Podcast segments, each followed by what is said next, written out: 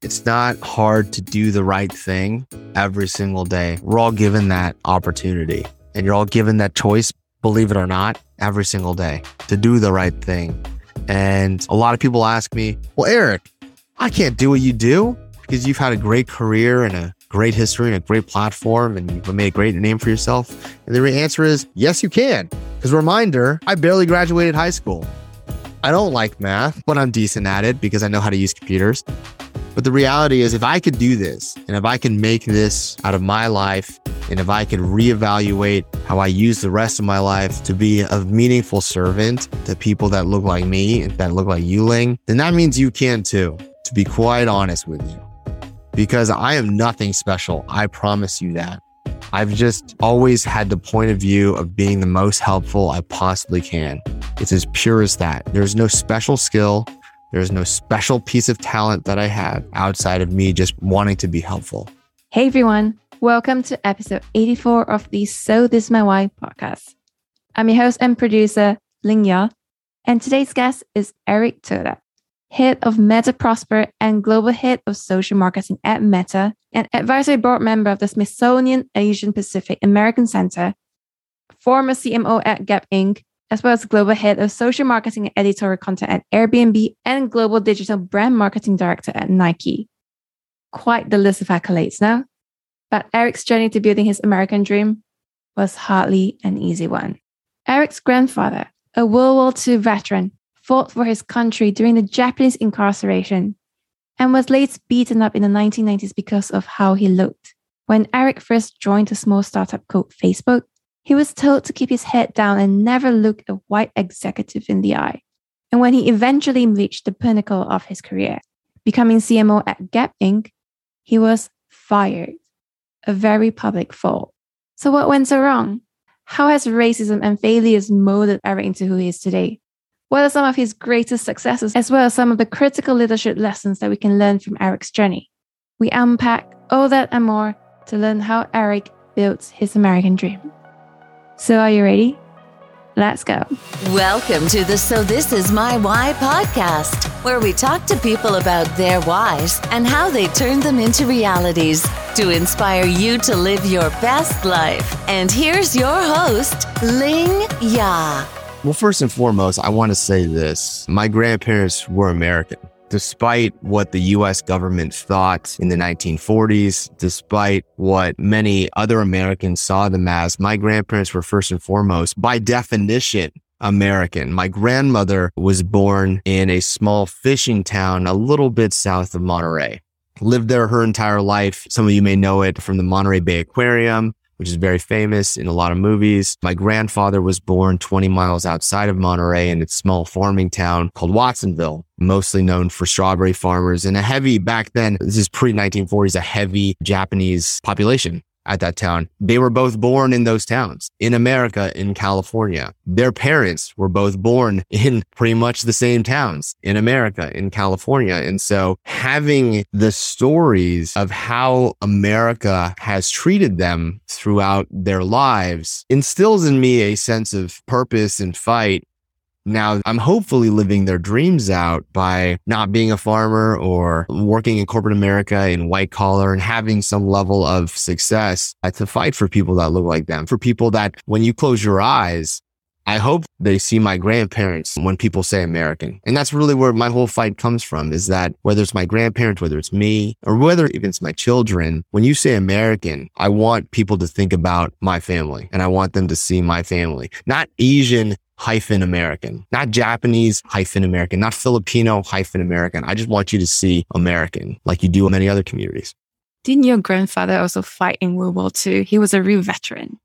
Yeah. So my grandfather was uh, in the United States Army. He enlisted. This is part of the story that's a bit crazy, but I'll just start from the beginning. Like you said, so my grandparents were farmers in Watsonville. And after the attack on Pearl Harbor, the US government saw all Japanese citizens as enemies of the state because they were of Japanese descent somewhere down the line, even though my grandfather was, was second generation Japanese in America.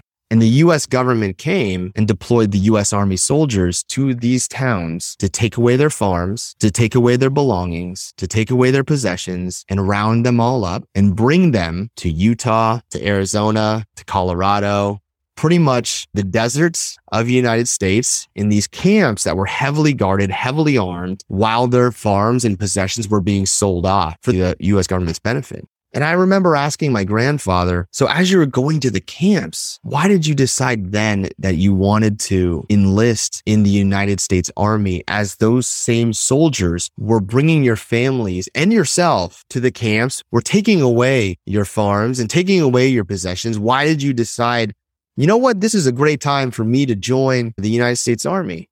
And I remember he looked me directly in the eyes and, and he said, because someone needed to fight for a redefinition of who we are. I wasn't fighting for me. And this is something that struck me and still strikes me to this day is he was fighting for me way before I was born. He was fighting for my son and my daughter way before they were born. He was fighting so that hopefully in the American people's eyes, people who weren't Japanese would see Japanese people that were in the country as Americans because they're fighting alongside the Americans against Japan. Because he told me he's American and this is his country. And this is why he wants to fight. And if you look it up, he fought in the most highest decorated United States Army regiments. It was called the 442nd U.S. Army Regiment. And they are still the highest decorated United States Army regiment and they're legendary. It was a regiment and squad of all Japanese American soldiers that all decided at the same time that my grandfather decided I'm going to sign up for the US Army, even though all of these things are happening to my people, because hopefully, if there's enough of us fighting together, we will change the minds of Americans. Was there a change in the minds of Americans after they came back? Because I read that your grandparents actually, they had survival tactics in America, which sounds very different from him having to fight for this country. I want to say yes, but the truth is that that's not true. They were never really seen as Americans, despite their birth certificates, despite even the president of the United States apologizing for the incarceration of Japanese Americans, even for the government to pay Japanese Americans reparations for being in those camps.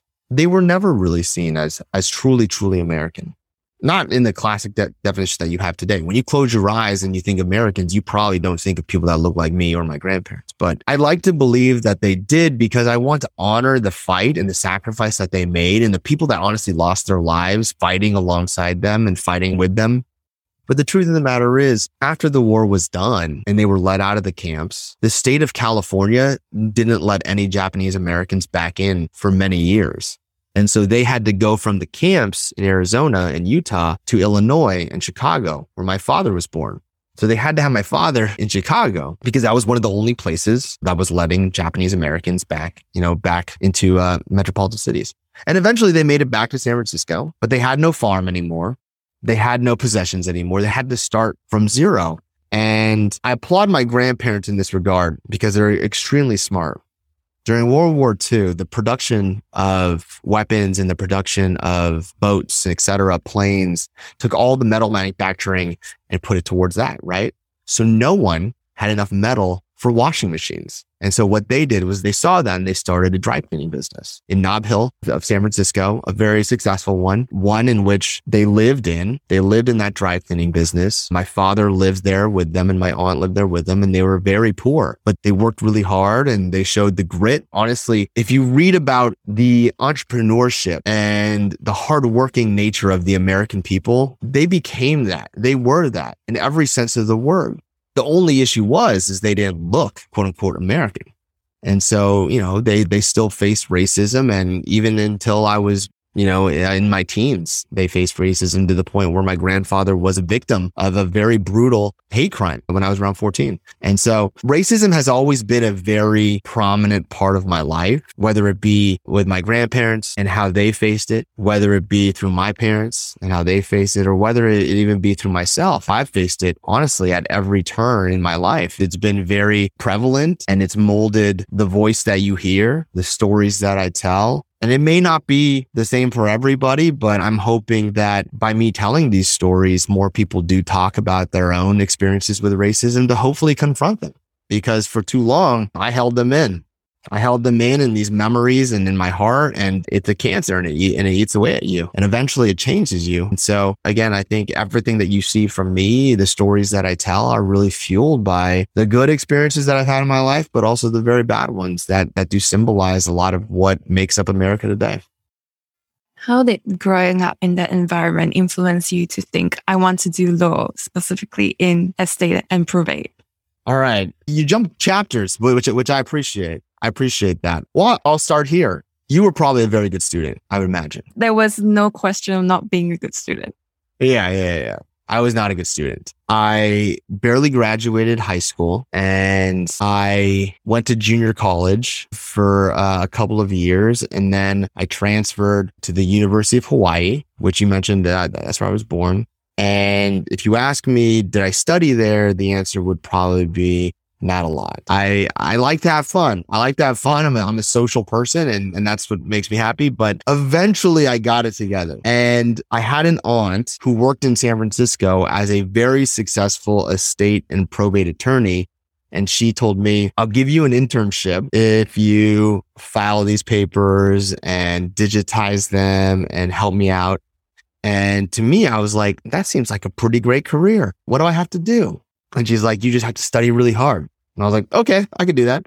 And so I turned my entire academic life around and I graduated top of my class, triple major, political science, criminal justice, and psychology. Pretty much meaningless unless you go into law. But I, I graduated top of my class. There weren't many students ahead of me. And it's because I saw a vision and that vision was me to become an attorney and do estate and probate for those of you who aren't familiar with estate and probate, estate and probate is wills, trusts, and a lot of paperwork, a ton of paperwork. But to me, I thought that was super interesting and it seemed like something that I could be very successful in. And so I decided that that's what I wanted to do because of my aunt and because she already showed me how I can be successful, at least in school by studying hard and pushing me. I was willing to follow her to the ends of the earth and potentially become an attorney just like her. And how did that fall sideways? How do you end up going to this little upstart called Facebook?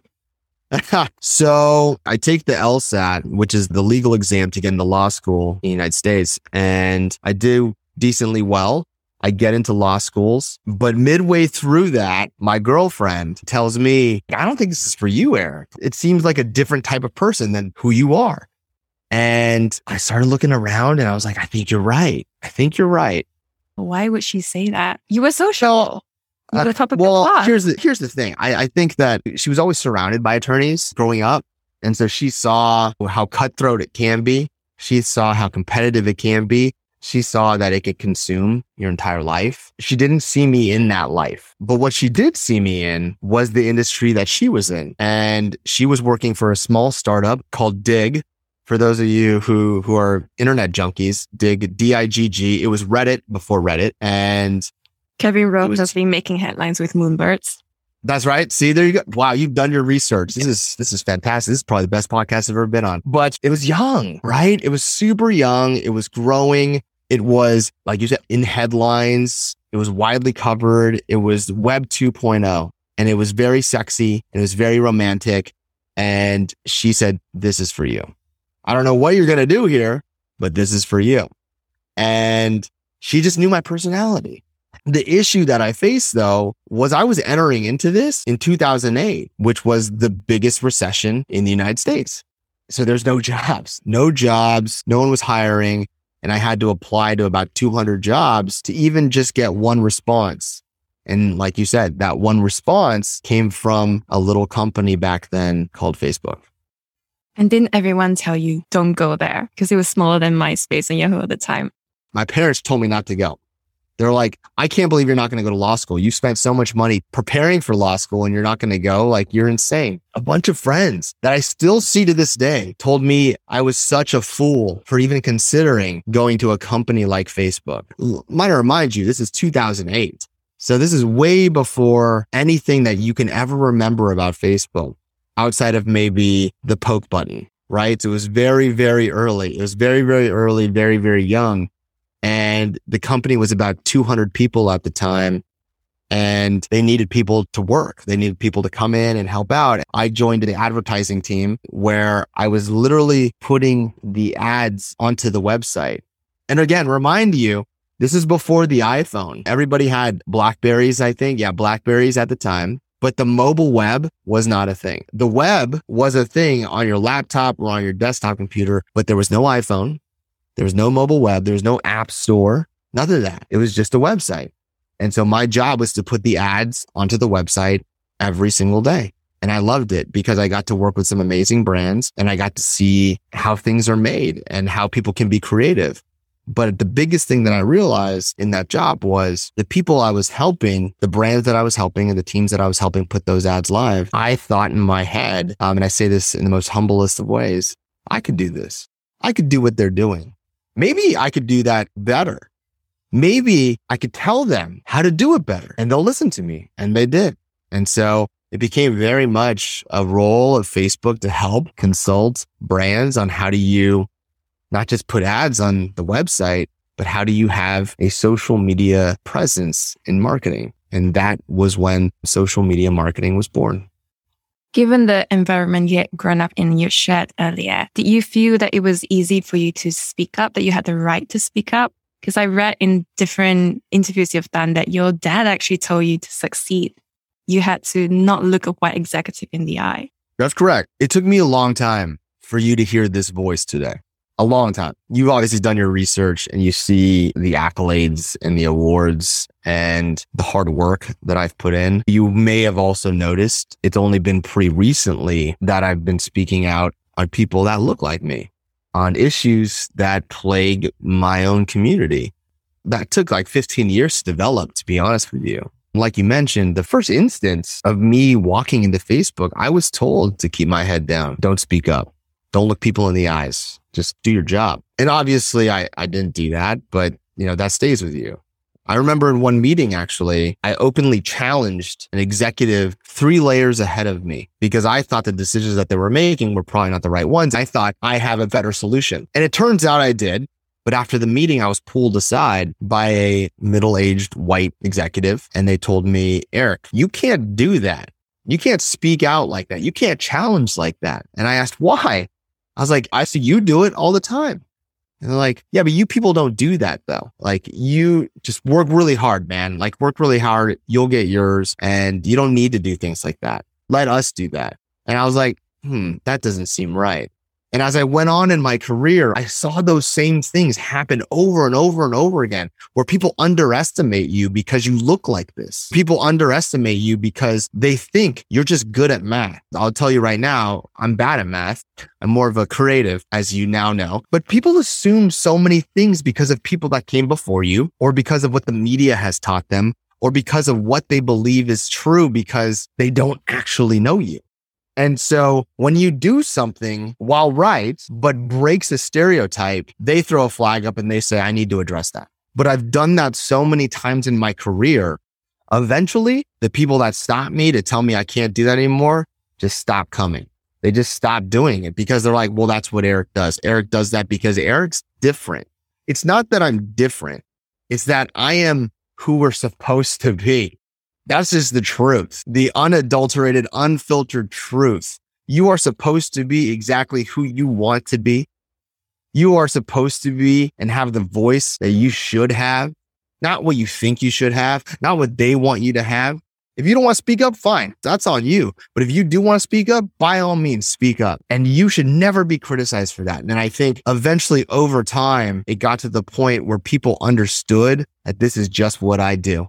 And hopefully it changed minds of people that look like you, people that look like me, that weren't me and you. And then they started speaking up. So when it came time for me to really speak up because of what was happening in this country, I don't think anybody was shocked, but I do think people said, well, now that hopefully means that I could speak up and other people then spoke up because that was my ultimate goal. My ultimate goal wasn't to be the only one doing it. My ultimate goal was to do everything I've done for my career, but with a much larger amplification and megaphone because there's so many of us like this in the States.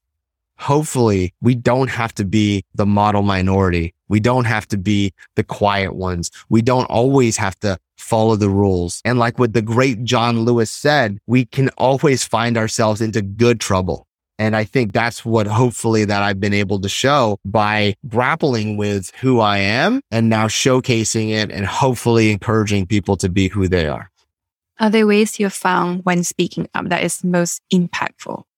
I mean, writing for sure. I think we all saw that. It turns out I'm a decent writer. No, I, I, think the most impactful things that I've done are to tell my truths. To be honest, it was a very straightforward thing. I, I think the way that I challenge just how that white executive didn't like encourages other people that look like me to speak up, encourages them to say, well, maybe Eric's the leader that I want to follow.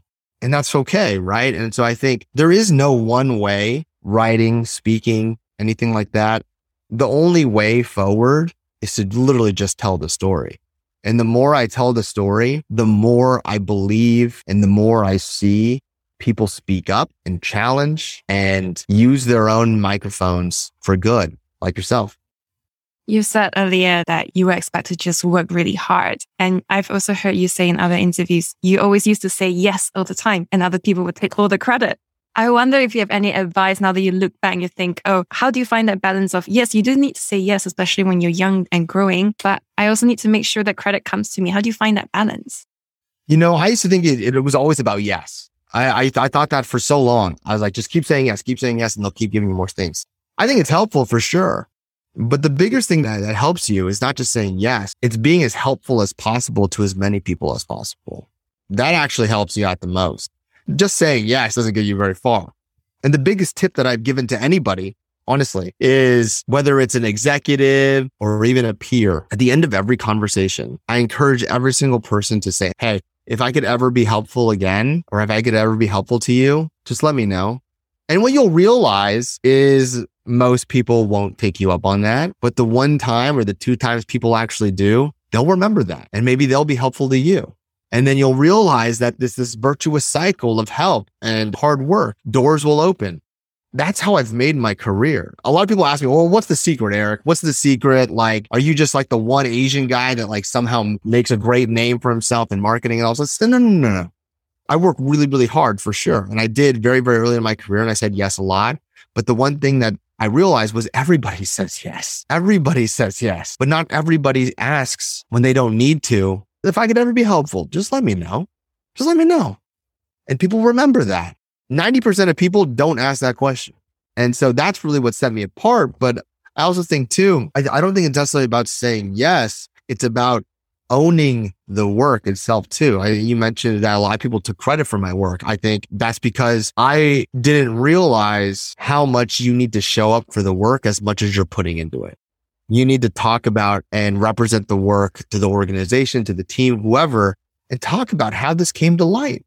Talk about what you need to do to, to make this a success. Talk about where you failed. That's how you show up for the work because you start talking about how you failed. No one else is going to take credit for that. I promise you that. But you are taking credit for your failures and your wins. And the more you do that, the more you own everything that you touch. And so those are some things that I've learned along the way that it's not just about saying yes, because again, everybody does, but it's about being helpful and it's about owning the wins and the losses on the entire journey to get work done. What will you feel were your greatest losses that you were sharing within the company? My greatest losses. I mean, my most public loss and the most embarrassing loss was when I was fired from Gap Inc. as the chief marketing officer for a brand called Hill City that eventually the infrastructure and the team, they went on to support Kanye West and his venture with, with Gap. I would call that one of my greatest failures because I put so much into it and it was embarrassing.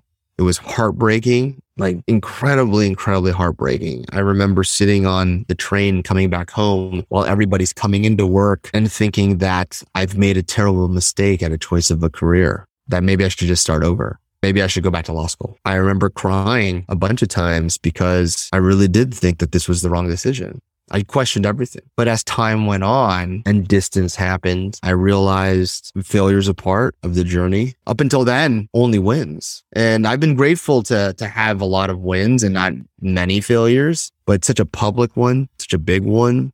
And one that was at the top, you know, I, I dreamt about this role for so long and then it was, it was gone. It's just devastating, but it teaches you so much about the chapters in business the best advice that I got during that time was business is really like a boxing match. You're throwing punches back and forth. You're dodging punches. Sometimes you land punches, but it's about the end of the round. For me, I've won a lot of rounds, but this one round, I got knocked down on my butt. I can stay on my butt and just lay there. The entire match is over, or I can get up and keep fighting. And so when they told me that, I got up, I kept fighting.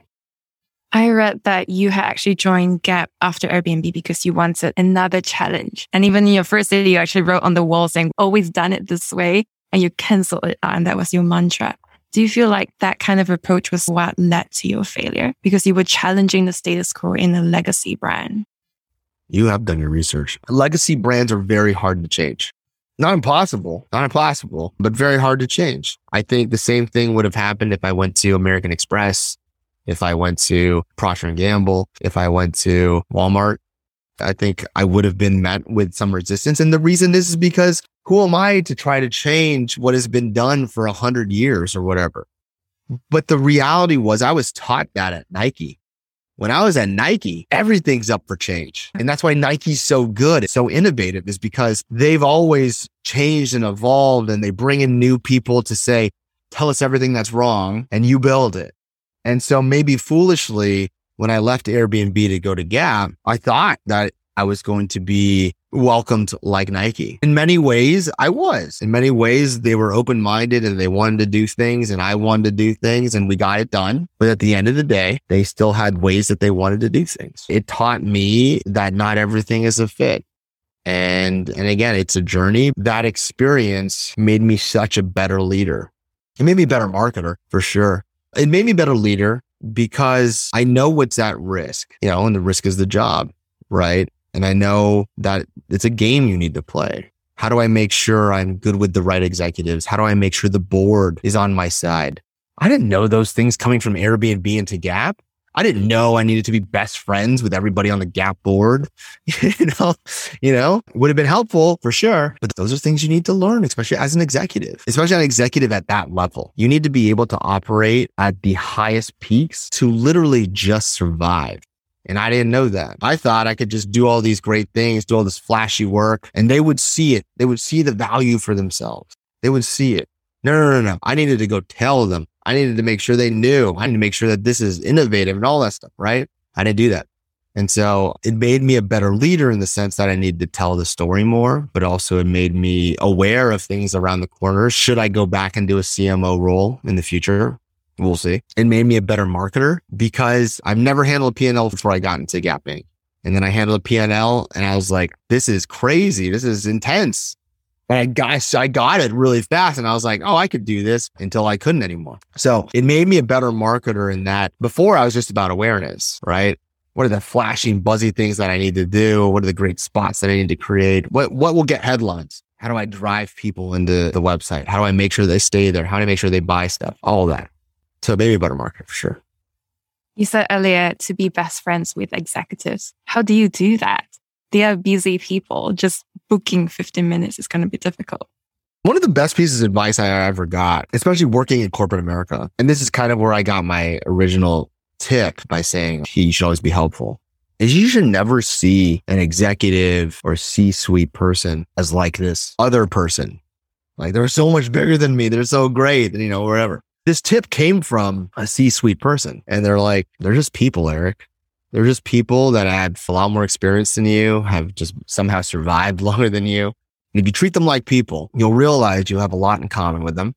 You'll realize you can build a rapport with them you'll realize even in the 30 second exchanges that you have coming in and out of meetings, oh, you, you, know, look what you have for lunch or look what you're wearing or whatever. You build relationships over time and it compounds into an actual relationship to the point where if you want 15 minutes, yeah, you can get 15 minutes. If you want 30 minutes, you can get 30 minutes. If you want two days, you can get two days. So you have to understand that's not about the levels or anything like that. You just treat people like people. And yeah, there's certain ways to talk for sure. There's certain ways to address for sure. There's certain information that they need before they make a decision for sure. And you cater it to them, right? But if you see them as something different, you'll never send that email. You'll never say hi. You'll never bump into them and, and anything like that. And a lot of people have always commented that the way that I do business and the way that I operate is unintimidating. I've always gotten this feedback like, oh, Eric, you're the one executive that I'm just not afraid to speak to. And I'm like, well, why would you be afraid to speak to me in general? It's just me. You know, my kids don't want to speak to me sometimes. And so there's that. That makes you feel any better. And that's how I felt with anybody in the world a celebrity, a government official. You know, I'm, I'm going to the White House in 48 hours from this conversation. And do I feel nervous about seeing the president? No, because again, he's just a person, right? And the more that you see that it's just people, it's just a conversation like this, the more you get down to the root of it very quickly. The more that I can see what you want, the more that I can find what, how I can be helpful to you. And you realize that it's a lot easier to make that connection than just scheduling 15 minutes here and there. How do you make yourself so approachable? What are some of the things you've done? I suspect one of the things that you have done is that you always ask for feedback at the end of every conversation. Is that one of them? Every time. Ask anybody that's ever worked for me. I always end the conversation with, How can I be better for you?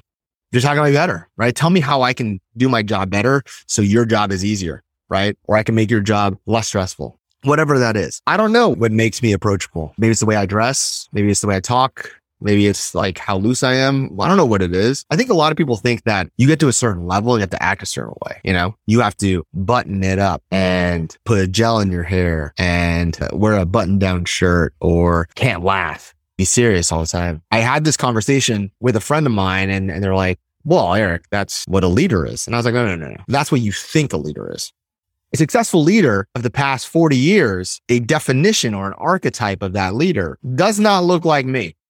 It does not look like you. Probably looks like middle aged, hyper aggressive white man that you see on TV, right? Has to yell a bunch, has to fire people back and forth. Oh, you're fired, right? Oh, you're fired. Has to demand things super hard, bang on the table. I argue that era is over. You have more leaders that look like me, more black leaders that be themselves, that talk for themselves, that speak for themselves and dress how they want to dress. And that's why, yeah, for all intents and purposes, I am a very successful leader, but I don't have to be someone that I'm not one of the greatest pieces of advice that my creative partner gave me at Gap was just be you, speak from your heart, and everybody will realize that you are the leader that you're supposed to be. Will you say that one of the leaders that you've worked with that's influenced you would be Jonathan Mildenhall? Mm-hmm. How did that relationship build? I hope he listens to this. I think he'd be proud. I hope he'd be proud.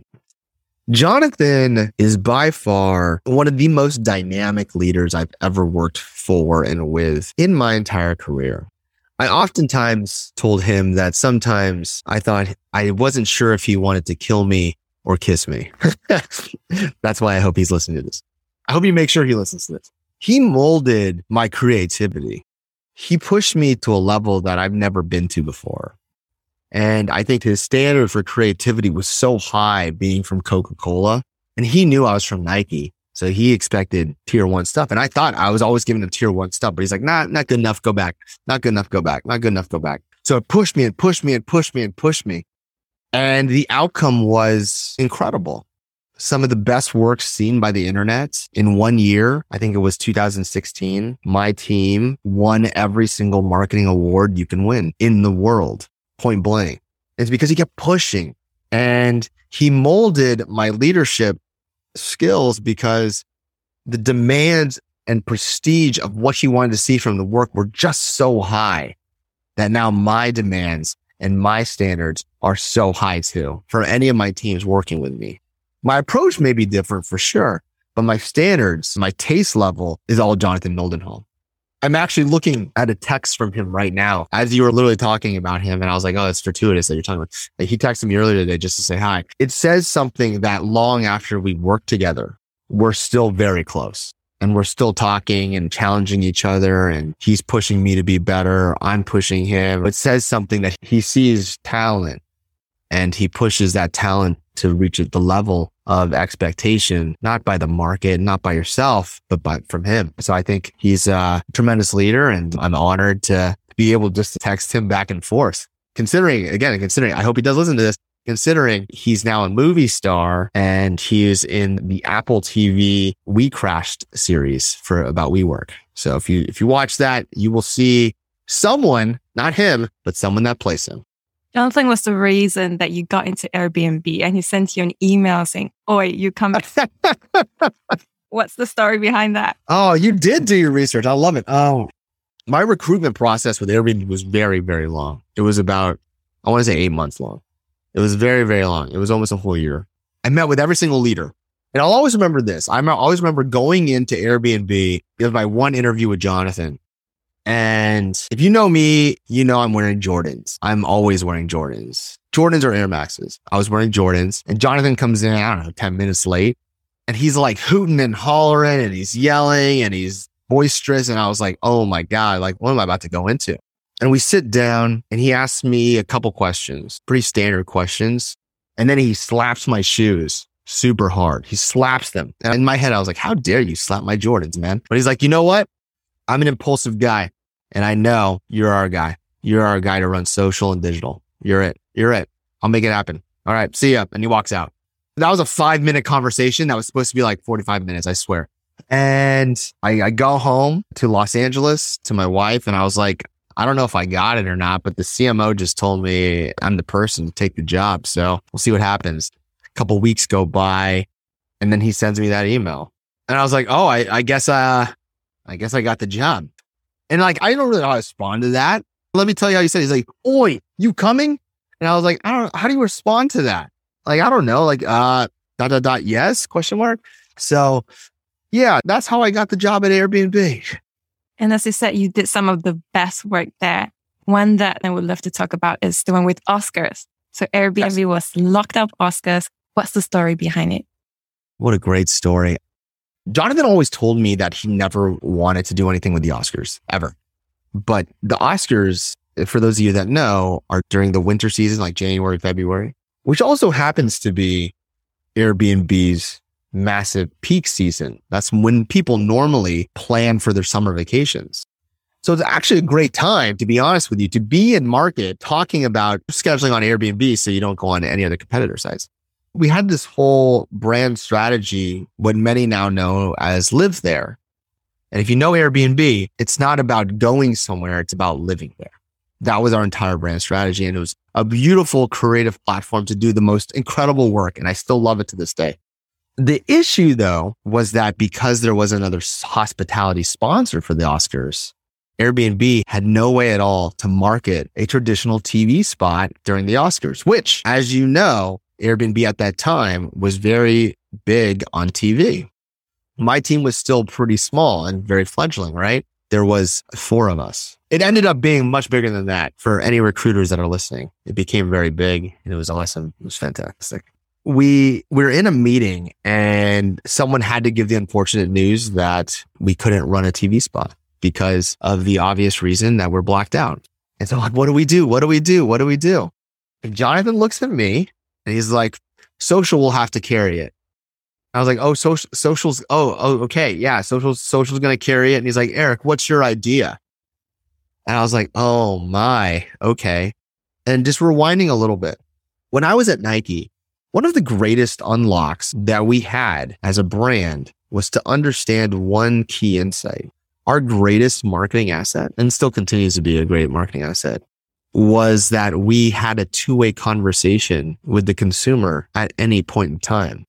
If a shoe doesn't work out for you, you're going to tweet at us and we're going to tweet back and we'll probably fix the problem for you. And I realized when I was at Nike, this is a great reaction to have because one, you can build loyalty, but two, having a one to one conversation creates personalized marketing for every single person that interacts with us. And Nike was very customer service focused, but I was like, there's something there. And at Airbnb, I realized, well, we as Airbnb cannot say any movies because we don't own the rights to any movies.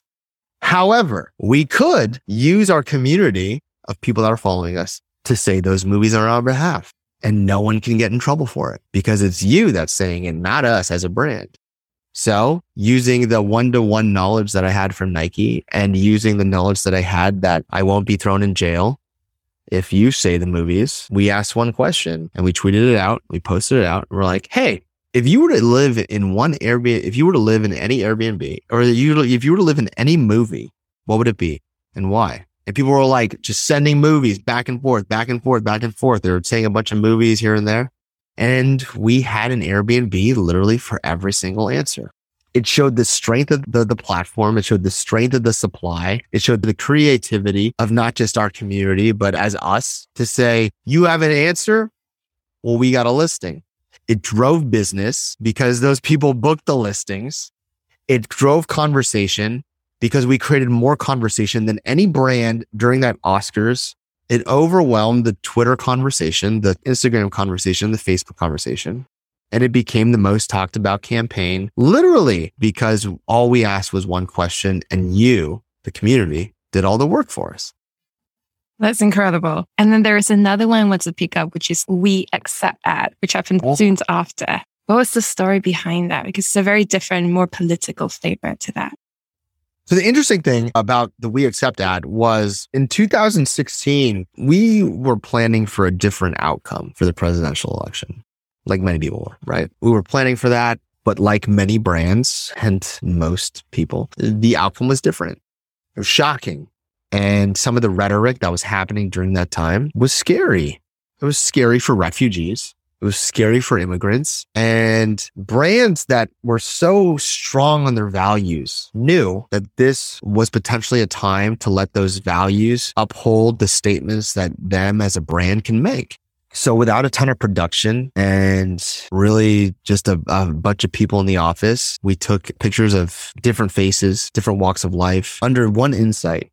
And the one insight was the number one button pressed on Airbnb is accept. And the world needs to know that insight, that acceptance, despite a potentially, and now in retrospect, a very darker world that was about to happen on us.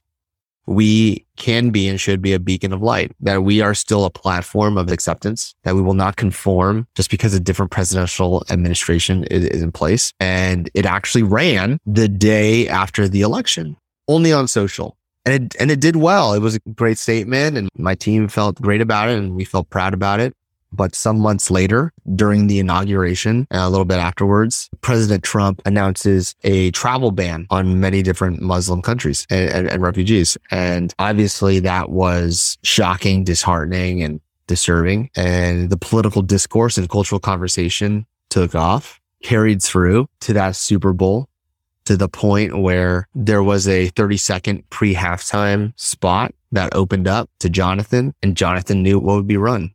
He knew that that spot that we created originally for social was the spot that we were going to run. Obviously prettied up and made nice, but the original spot that was made for social ran to billions of people for Super Bowl because it was a good message. It was a great piece of creative and it signaled the company's true values. It's different now because I've launched other stuff, but at that time, it was the most meaningful piece of work that I've ever done. I remember you saying before that companies are becoming more and more aware of the importance of values or having a mission. And when they've advised just in terms of how companies can ensure that what they do is aligned with their mission rather than getting, you know, thrown off by all these other noise. You know, companies' values are more than just operating principles. Companies' values are how you hire. Companies' values are decision making principles for sure. But company values are also how you navigate hard times. It's how you make tougher decisions. It's how you face at crises. It's how you respond to crises. And the more that you understand your values or establish them as the soul or DNA of a company, the more that you can put them into action. And the, the stronger you use those values, the stronger your company is. And I think companies like Airbnb, companies, companies like Nike understand those values to a point in a, in a degree that there is no difference between the values that they hold and what you see in, in commercials. There's no difference, no difference at all, right? There's no difference in the people that they employ and the commercials that you see or the, the product out there. It's all the same. It's all the same. And so you always know when the company's values are very strong because you see it go through everything and there's consistency to that and how they make decisions and, and, and what they, they, they do with that. So I think more and more companies' values are certainly how potential employees choose employers, but it also shows you how customers choose brands as well. Earlier, when you had to leave your CMO role, you were thinking also, are you still who you are? So what kind of values do you think you uphold and are dear to you? The values that I, I uphold personally, equality for sure, diversity for sure, truth, purpose, more controversial, but every person I've ever hired has a level of fight to them. I could probably teach skills. I could certainly teach copywriting. I could teach design. I could teach brand strategy. I can't teach ambition and fire the level of desire for you to go above and beyond for you to keep working and not know you're working just because you you love what you do to ask at the end of the day hey how can i be helpful? I can't teach that. I honestly feel like that's genetic. But that fire that's a value that i hold so dear. And if you have it i will hire you. If you don't have it i will try to pull it out of you somehow right? But that's something I, I really hold dear. I think another value that I hold is that you will always do the right thing. That's a really hard one to do. Anybody that's worked for me in the past three years knows this because we're in a very big cultural awakening right now. And in a cultural awakening as a marketer, you're tasked on a daily basis to make decisions on what the right thing is. This is not a time where you're just like, oh yeah, we'll do whatever. We'll do whatever. we'll say whatever. This is a time in which if you're wielding a brand and your brand is out in front of billions of people, you have the obligation to do the right thing every single day. Whether it's to not say something or whether it's to say something, either can be right. And doing the right thing is a very hard thing to do, but you yourself have to know your own values to be able to do that. And so doing the right thing is something that I hold very dear. Any single person that's ever worked for me in the past three years, I instill the obligation the literal obligation to do the right thing every single day. There's no ifs, ands, or buts about it. What's the most recent thing that you did that was the right thing, but also really hard? We just launched from Meta a new Asian Pacific Islander community support program for small businesses called Meta Prosper. And it's taken over a year to advocate for, to gain funding for, to build, and just to make people support it. And there were many times in that journey where it would probably have been a lot easier for us to just not do it, to just stop. It was taxing, it was grueling, and you see a lot of things that make you think that maybe it's not worth it. But I told the team, and I tell the team every single day, we have to do the right thing. And the doing the right thing is to continue to press on. It's continue to, to make sure people understand why our community is so important past the numbers, past the economic value, past the opportunity. The truest reasons why we need to do the right thing is because we struggle with visibility. We are in many cases, maybe not in Singapore, definitely not in Singapore. In America, we're an invisible population. Yeah, you see people like me on TV and yeah, you see, you know, you see celebrities and, and movie stars and stuff like that, but that's spotty. We need representation and visibility everywhere.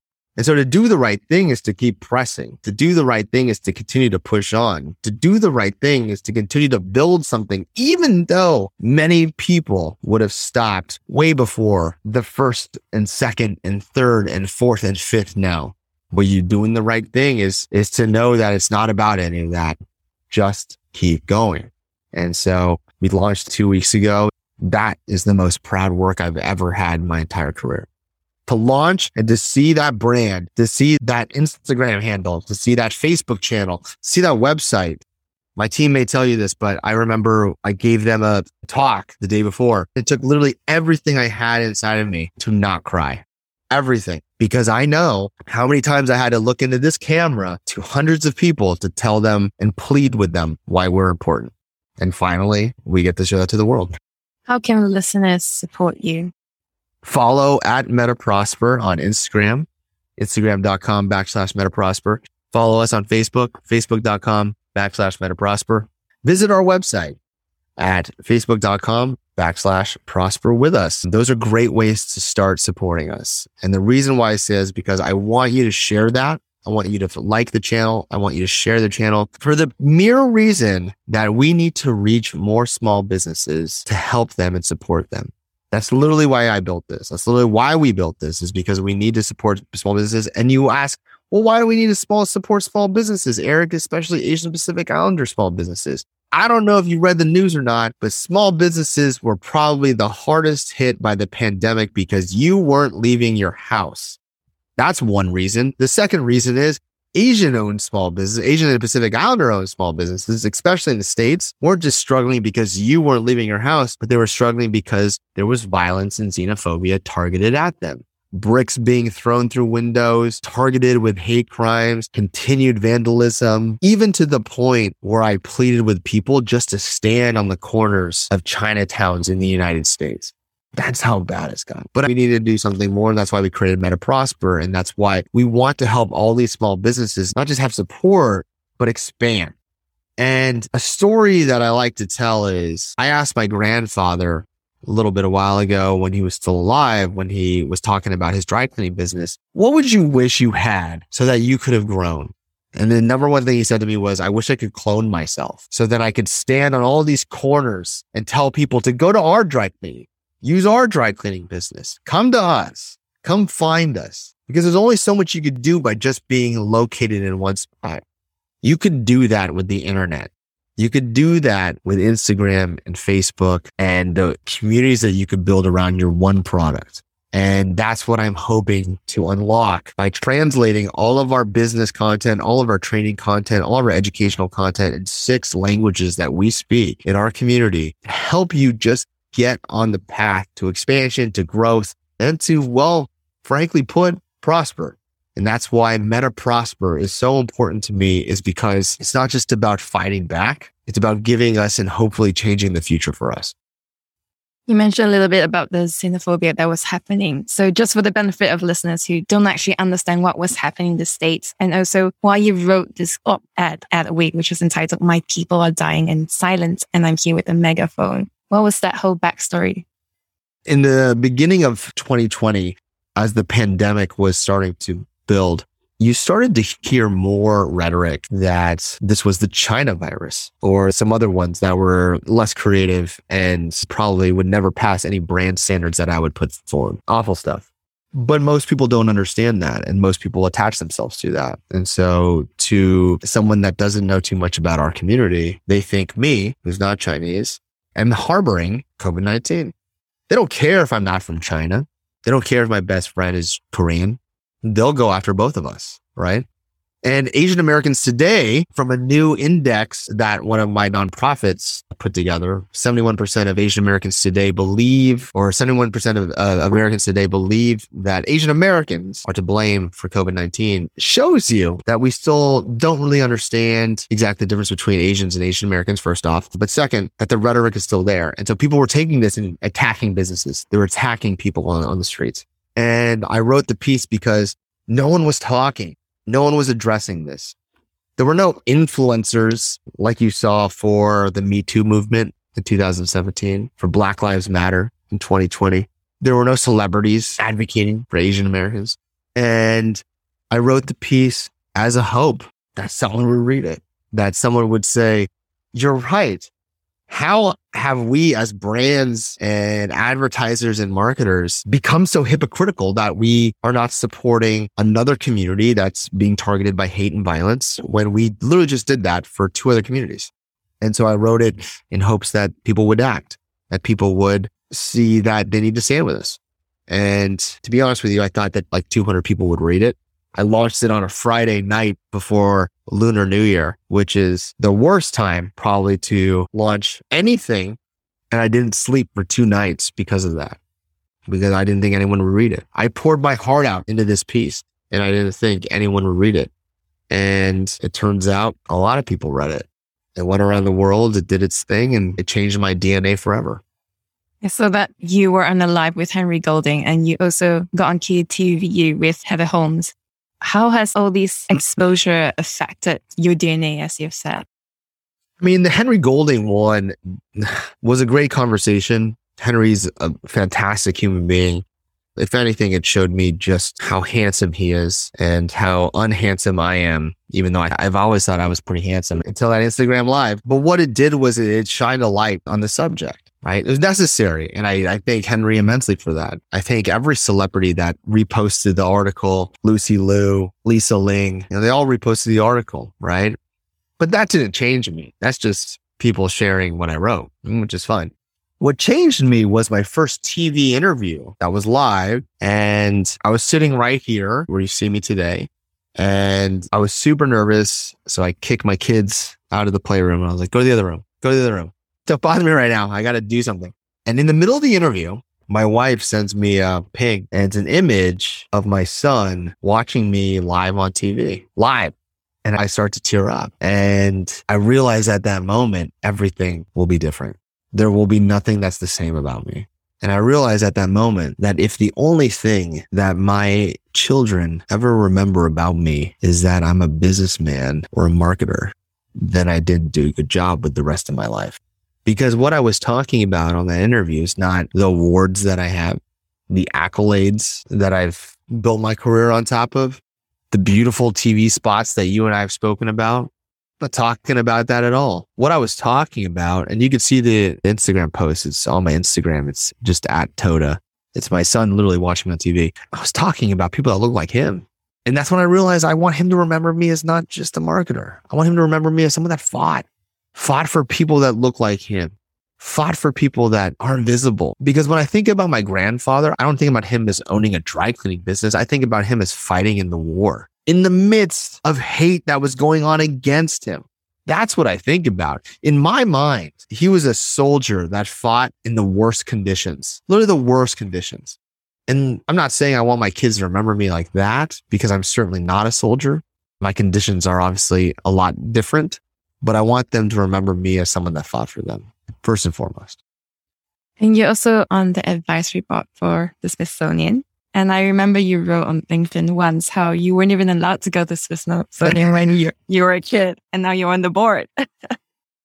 This is true. This is very true. I am on the Smithsonian Asian Pacific American Center board and our goal, which we will accomplish, I have no doubt over my lifetime is to open a national Asian American history museum of culture on the National Mall in America's capital, in the nation's capital, right next to the National African American History of Culture and right next to the, the American Latino History Museum and right next to the Women's History Museum.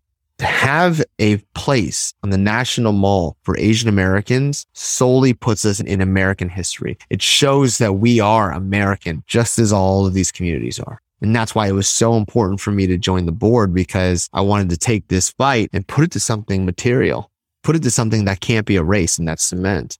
And you're right. As I told you before, I was uh, not a good student and I wasn't allowed to go to the Smithsonian when I was younger because my grades were too bad.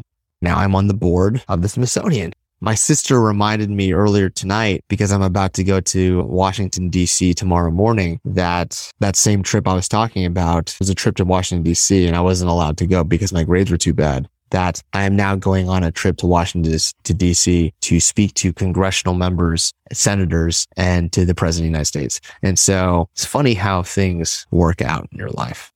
You spoke about building this physical place for Asian Americans. I wonder because lots of people are talking about Web3 now, what your thoughts are about Web3 and just building communities online, since that's what you've been doing your whole career.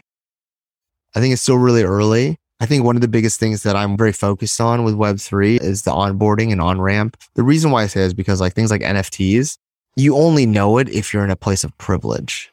You have to know the right people. You have to own crypto, you have to have a crypto wallet. And you only know these things because you have access. You know, most people don't have this, to be honest with you. Because of that, it's already a severely disadvantaged game. And so how do you continue to, not to democratize, that's word is so cliche now, but how do you make it more accessible? That's what I care about because the truth of the matter is if it's not accessible, it's going to be a lopsided and inequality game. People like you and me may not have access to these things. Some other people might. And so I think that something I'm really focused on is making sure that that doesn't happen and making sure that we are continuing to create more accessibility and on ramps. Do you have any suggestions just for people who are looking to build how they can make things more accessible? I would say just don't make it so confined to iOS. I mean, first off, iOS is, you know, it's, it's, it's again for the privileged, you know, make it for every operating system. That's first and foremost. I think the second thing is it's making sure that you understand the nuances between communities. Not everybody has the same access to information. Not everybody has the same access to capital. Not everybody has the same accessibility to the internet. Build for that. The more that you give people access, the more that you give people accessibility, better off your product will be. Who's an Asian American out there that's doing something you really admire and you'd like to give them a shout out?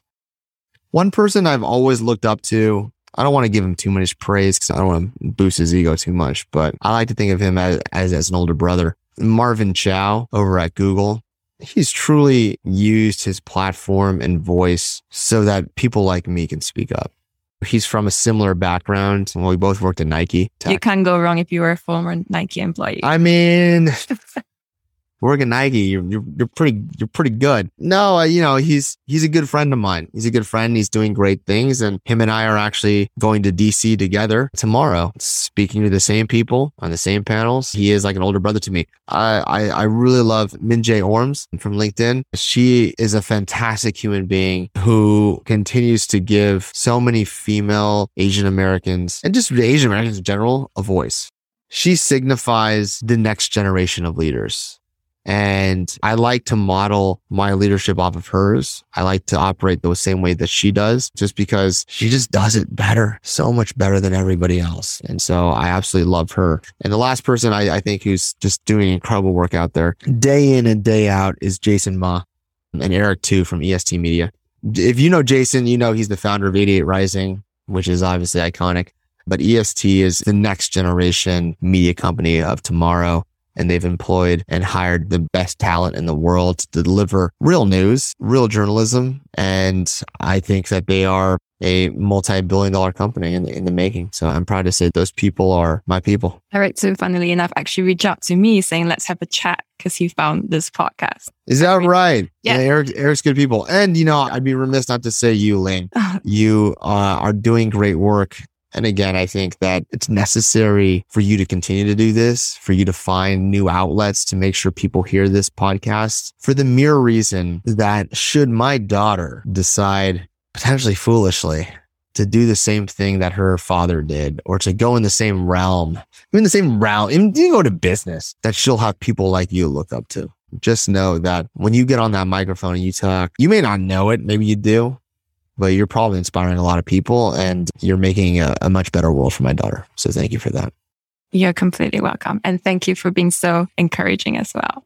I yep. noticed that you are very easy to contact online. Your Twitter DMs are open. You shared your mobile number online and got hundreds of calls and texts. what, what's the motivation behind that? Because most people, I find it so hard to even find their email or even send an online message. You did the opposite so many people are so rigid in how they want to be contacted. And I think a lot of it is for show.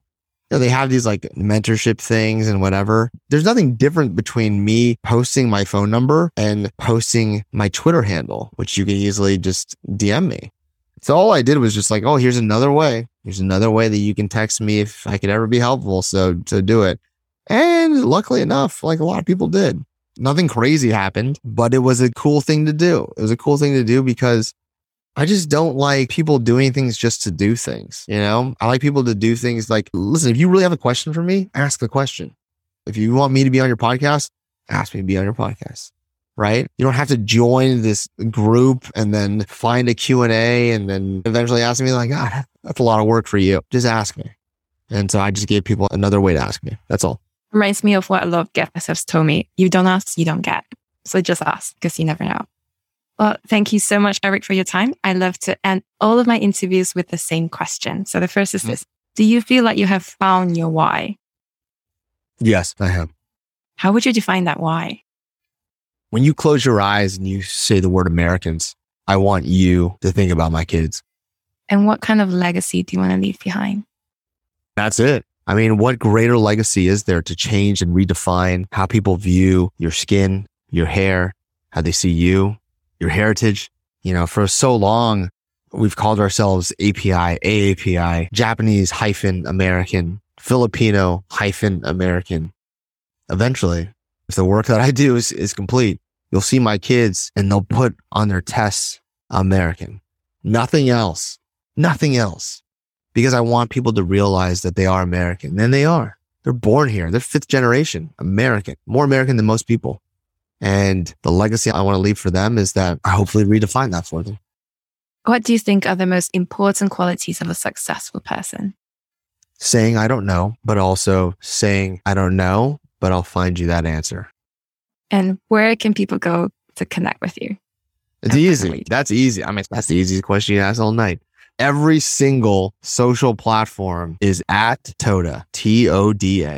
Doesn't matter what platform it is, it's just at Toda. My DMs are open, as Ling mentioned, which may be a mistake. It hasn't been so far. Your mobile but... number is still on. it is. It is. But I, I prefer DMs. It's easier. It's more controlled. But yeah, if I could ever be helpful to any of you, just let me know. I'm I'm happy to help, and that's really the whole goal of it is to be as helpful as I possibly can to all of you. And apart from helping out Meta prosper, is there anything else that people can help you personally? Help me personally. Oh wow! I mean, Meta Prosper is a huge, a huge one. You could donate. You could donate to the Smithsonian. Go to SmithsonianAPAC.com.org. I would really appreciate that. Press the donate button. Use me as an honorarium. That would be nice. And the reason for that is because it's not just about money for sure, but it's about awareness. I want more people to understand that there is no Asian American National History Museum in Washington, DC. And that is a travesty. It's an absolute travesty because if you have that, you affect the federal K through 12 system. And then you can have our stories in history books, which as growing up, that was never the case for me. And therefore kind of led to a very racist childhood for me. So try to make sure that it's not a racist childhood for a lot of other kids. And by making sure that you donate to the Smithsonian APAC, say I'm the honorarium and just help us out so that we can affect the history and the future of this country. And you want to help me personally, that's a way to do it. And again, it's not really about me. It's not about me. You want to help me personally, spread this podcast around. Tell all your friends to follow it. So this is my why. Follow it, spread it. It's good stuff. Thank you. And make sure Jonathan Mildenhall hears it. Make sure to tweet at Jonathan Mildenhall. It's just at Mildenhall that he should listen to that specific part of the story in which, in which I say that sometimes I felt like he wanted to kill me or kiss me. Amazing. And is there anything else you'd like to share that we haven't covered so far? Just that it's not hard to do the right thing every single day. We're all given that opportunity and you're all given that choice, believe it or not, every single day to do the right thing. And a lot of people ask me, well, Eric, I can't do what you do because you've had a great career and a great history and a great platform and you've made a great name for yourself. And the answer is yes, you can. Because reminder, I barely graduated high school. I don't like math, but I'm decent at it because I know how to use computers. But the reality is if I could do this and if I can make this out of my life and if I could reevaluate how I use the rest of my life to be a meaningful servant to people that look like me that look like you, Ling, then that means you can too, to be quite honest with you. Because I am nothing special. I promise you that. I've just always had the point of view of being the most helpful I possibly can. It's as pure as that. There's no special skill. There's no special piece of talent that I have outside of me just wanting to be helpful. So do the right thing be helpful, and make sure uh, you give this podcast five stars. Thank you. Thank you, Eric, so much for all that golden nuggets and for your time here. No, thank you so much. And thank you for having me. And that was the end of episode 84. The show notes and transcript can be found at sothismywhy.com forward slash 84. You will also find a link to the show notes to subscribe to this podcast weekly newsletter, where I feature inspiring people and initiatives as well as original thought pieces on the creator economy and Web3, which I don't get to cover in this podcast. And staging for next Sunday, because I will be meeting an emeritus professor of evolutionary psychology from the University of Oxford, most known for formulating Dunbar's number, the number of relationships that one person can have at any one point in time. We unpack what it was like for him growing up in Africa, how he began his first career tracking and studying primates, to all things relationships, like why are romantic scams so potent and inevitable? And must we meet in person to have a real relationship? Also, what's up with the number 150? And what are his thoughts on Web3 and building virtual communities? It's an episode you don't want to miss out, so don't forget to subscribe to this episode and see you next Sunday.